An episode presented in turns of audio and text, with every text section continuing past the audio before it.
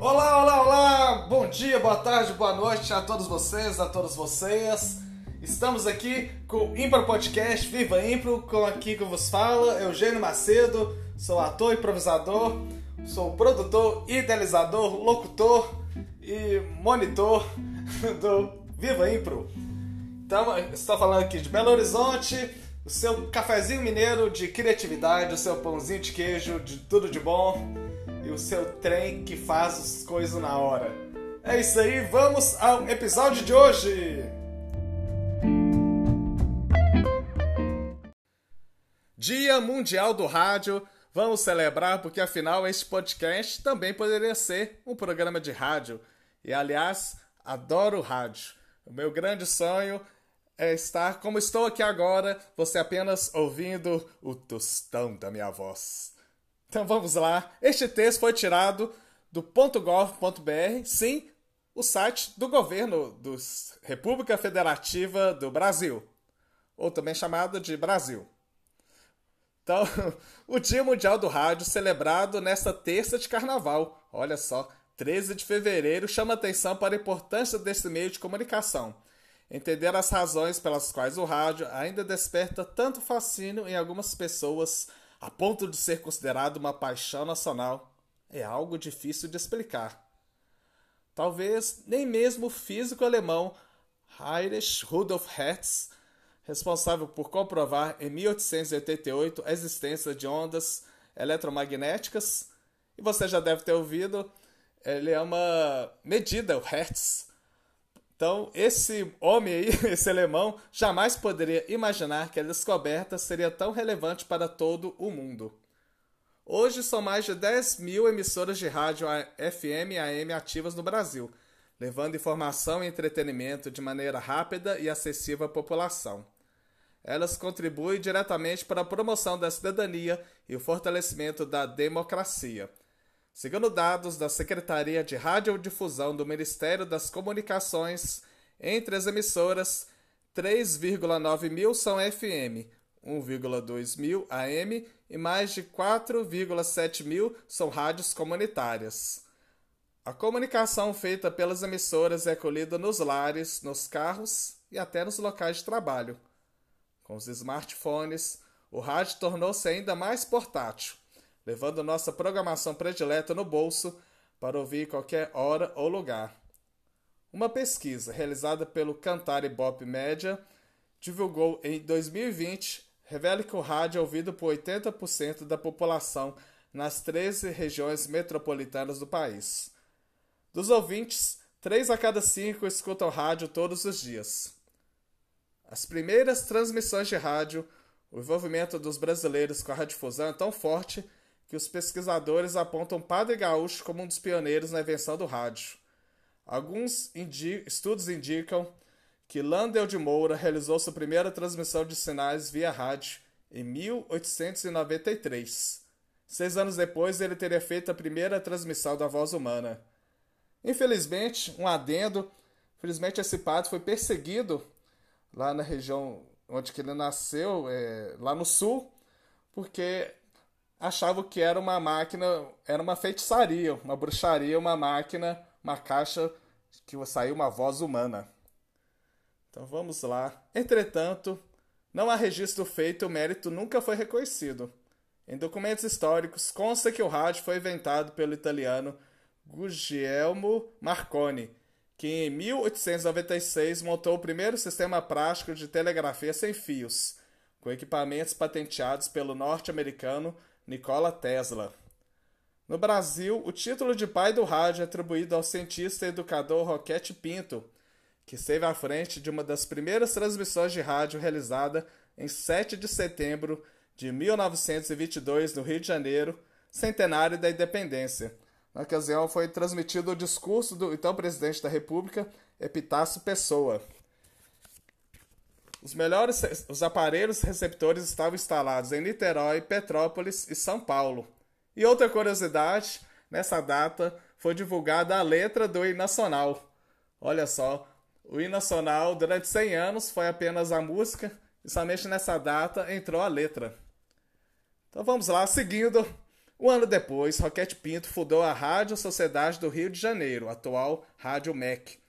Porém, anos antes, em 1919, a Rádio Clube Pernambuco já realizava uma transmissão inédita de forma experimental, ainda que sem grande repercussão. Integração regional, massificação das informações. No início da década de 1920, o rádio ainda era experimental, mas alguns anos mais tarde começou a conquistar a elite brasileira. Isso porque os aparelhos eram muito caros e precisavam ser importados. Existe até uma expressão que é rádio de vizinho. As pessoas que não tinham rádio iam para a casa dos vizinhos ou para as praças que tinham alto-falantes, explica o jornalista e pesquisador da história do rádio Pedro Vaz. Mesmo com as dificuldades, educadores e radialistas perceberam o potencial do rádio para ensinar pessoas, considerando que 65% da população era analfabeta, segundo o censo demográfico da época. Apresentadores começaram a ler jornais e revistas, começaram a dar aulas, principalmente a Rádio Sociedade do Rio de Janeiro, detalha Pedro Vaz. O rádio se transformou no veículo mais importante para integrar as regiões e massificar a informação no Brasil. O rádio chegou à casa das pessoas a partir da década de 1930. Em 1932, Getúlio Vargas sancionou uma lei que autorizava a transmissão de propaganda pelas emissoras. Foi o incentivo que faltava. Empresas começaram a investir, os aparelhos de rádio ficaram mais baratos. Nas emissoras, a música popular e os programas de entretenimento ganharam espaço. Vamos ter então uma rádio popular com samba canção, música da época e vai cair no gosto das pessoas, observa o pesquisador. Quando a televisão chegou no Brasil em 1950, houve quem profetizasse que o rádio perderia força, ficaria apenas como lembrança do passado. Muitas atrações das emissoras foram transportadas para a TV, mesmo assim o rádio seguiu adiante, adaptou-se, ainda hoje está presente na vida das pessoas. E uma última observação: o grande programa de improviso norte-americano foi inspirado no homônimo programa inglês de rádio, Whose Line It's Anyway, que foi meu primeiro contato com a improvisação. Está aí um pouco para vocês da história do rádio. É algo emocionante estar aqui divulgando a minha voz para os quatro cantos do mundo. Viva o rádio! E uma boa indicação de filme é A Era do Rádio, filme dirigido, estrelado, e é sobre ele, Woody Allen, todos os filmes são sobre ele. É, não sei onde vai achar, procurei aqui no YouTube, mas se você se interessa pelo assunto, ou tem um filme mais fácil de achar, que é sobre o Chacrinha, que começou no rádio. Então vai assistir esses dois filmes e se divirta!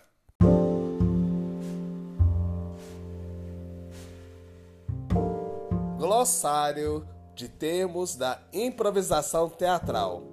Fonte: livro Improvisação para o Teatro de Viola Spolin, editora Perspectiva. E o termo de hoje é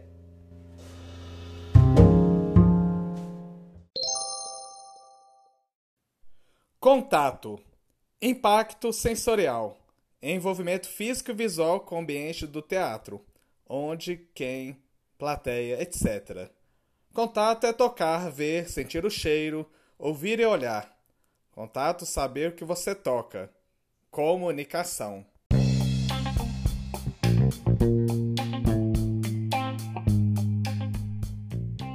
Viva a Impro Indica.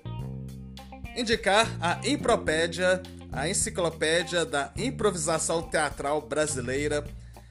Projeto encabeçado pelo Edu Miele, você pode pedir gratuitamente no perfil do Instagram do arroba Impropédia ou pelo e-mail impropediabrasileira.gmail.com Indicar também a revista Status, revista virtual encabeçada pelo Fen Hortali, improvisador argentino que vive na Espanha, revista que há mais de 10 anos divulga o melhor da improvisação no mundo.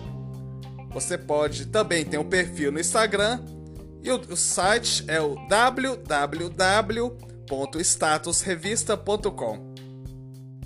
Um grande detalhe que você consegue acessar a versão em português. Graças ao trabalho de tradução da Luana Proença.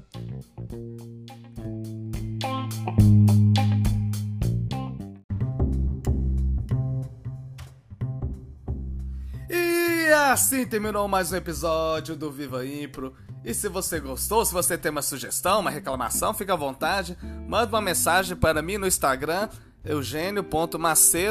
eugênio.macedo.impro11 ou no e-mail eugênioescomédia.gmail.com E se você quer apoiar esta produção independente né, para o bem da Impro, você quer me ajudar, você quer ser ajudado e me ajudar, então mande um Pix de qualquer valor, de qualquer espécie, de qualquer lugar do mundo.